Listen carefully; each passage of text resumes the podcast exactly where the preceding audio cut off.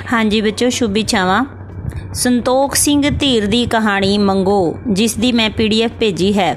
ਕਹਾਣੀ ਬੜੀ ਪ੍ਰਸਿੱਧ ਹੈ, ਸੰਤੋਖ ਸਿੰਘ ਧੀਰ ਦੀ ਲਿਖੀ ਹੋਈ ਹੈ। ਇਸ ਵਿੱਚ ਕਹਾਣੀਕਾਰ ਦਾ ਉਦੇਸ਼ ਇਹ ਦੱਸਣ ਦਾ ਯਤਨ ਕਰਨਾ ਹੈ ਕਿ ਪਸ਼ੂਆਂ ਵਿੱਚ ਵੀ ਮਨੁੱਖਾਂ ਦੇ ਵਾਂਗ ਭਾਵਨਾਵਾਂ ਹੁੰਦੀਆਂ ਹਨ। ਕਿਹੜੀਆਂ ਭਾਵਨਾਵਾਂ? ਉਹੀ ਗੁੱਸਾ, ਈਰਖਾ, ਦਵੇਸ਼, ਖੁਸ਼ੀ, ਜਿੰਨੇ ਵੀ ਭਾਵ ਹੁੰਦੇ ਹੈ ਮਨੁੱਖ ਦੇ, ਉਹ ਸਾਰੇ ਦੇ ਸਾਰੇ ਪਸ਼ੂਆਂ ਦੇ ਵਿੱਚ ਵੀ ਹੁੰਦੇ ਹਨ। ਇਸੇ ਇਹੀ ਚੀਜ਼ ਦਰਸਾਉਣ ਵਾਸਤੇ ਕਵੀ ਨੇ ਇਸ ਮੰਗੋ ਕਹਾਣੀ ਦੀ ਰਚਨਾ ਕੀਤੀ ਹੈ। ਦੋ ਕਵਾਂ ਨੇ, ਗਾਵਾਂ ਨੇ, ਇੱਕ ਮੰਗੋ ਹੈ, ਇੱਕ ਸੋਮਾ ਹੈ। ਆਮ ਕਰਕੇ ਪਿੰਡਾਂ ਦੇ ਵਿੱਚ, ਘਰਾਂ ਦੇ ਵਿੱਚ ਮੰਗਲਵਾਰ ਦੇ ਦਿਨ ਜੰਮੀ ਕਰਕੇ ਜਾਂ ਖਰੀਦੀ ਕਰਕੇ ਮੰਗੋ ਰੱਖ ਲਿਆ ਨਾ ਸੋਮਵਾਰ ਦੇ ਦਿਨ ਜੰਮਣ ਕਰਕੇ ਜਾਂ ਖਰੀਦ ਕੇ ਲਿਆਉਣ ਕਰਕੇ ਸੋਮਾ ਰੱਖ ਲਿਆ ਨਾ, ਐਵੇਂ ਪਿੰਡਾਂ ਦੇ ਵਿੱਚ ਮੱਝਾਂ ਗਾਵਾਂ ਦੇ ਨਾਂ ਰੱਖ ਲਏ ਜਾਂਦੇ ਹਨ।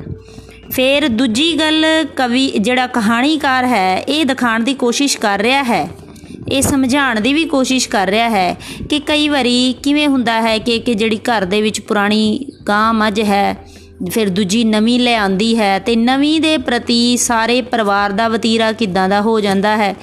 ਤੇ ਪ੍ਰਾਣੀ ਨੂੰ ਜਦੋਂ ਇਗਨੋਰ ਕਰਦੇ ਆ ਤੇ ਪ੍ਰਾਣੀ ਕਿਵੇਂ ਵੈਰ ਹੇੜਦੀ ਹੈ? ਮਤਲਬ ਇਹ ਕਿ ਪਸ਼ੂਆਂ ਵਿੱਚ ਮਾਲਕ ਦੇ ਭੈੜੇ ਵਤੀਰੇ ਵਿਰੁੱਧ ਜਿੱਥੇ ਗੁੱਸਾ ਹੁੰਦਾ ਹੈ, ਉੱਥੇ ਆਪਣੇ ਬੱਚਿਆਂ ਨਾਲ ਹੋਣ ਵਾਲੇ ਧੱਕੇ ਤੇ ਜ਼ਬਰਦਸਤੀ ਨੂੰ ਸਹਿਣ ਨਾ ਕਰਨ ਵਾਲੇ ਅਤੇ ਮਤਲਬ ਕਿ ਵਾਤਸਲ ਪਿਆਰ ਨਾਲ ਵੀ ਭਰਪੂਰ ਹੁੰਦੇ ਹਨ। ਇਸ ਤੋਂ ਛੂਟ ਉਹਨਾਂ ਵਿੱਚ ਕਰੁਣਾ ਤੇ ਪਛਤਾਤਾਪ ਦੇ ਭਾਵ ਵੀ ਹੁੰਦੇ ਹਨ। ਮੰਗੋ ਕਹਾਣੀ ਵਿੱਚ ਅਸੀਂ ਮੰਗੋ ਨਾਂ ਦੀ ਗਾਂ ਦੇ ਸੋਮਾ ਨਾਂ ਦੇ ਗਾਂ ਪ੍ਰਤੀ ਆਪਣਾ ਇਹ ਈਰਖਾ ਤੇ ਸਾੜੇ ਭਰਪੂਰ ਅਤੇ ਆਪਣੇ ਮਾਲਕ ਹੁਕਮੇ ਦੇ ਵਿਤਕਰੇ ਅਤੇ ਮਤਲਬ ਕਿ ਭੇਦਭਾਵ। ਤੇ ਉਸ ਦੇ ਜਿਹੜਾ ਕਠੋਰ ਵਤੀਰਾ ਹੈ, ਵਰਤਾਵ ਹੈ, ਉਸ ਦੇ ਵਿਰੁੱਧ ਆਪਣਾ ਆ ਗੁੱਸਾ ਤੇ ਬਦਲਾ ਲਊ, ਵਰਤਾਓ ਨੂੰ ਵੇਖਦੇ ਹਾਂ।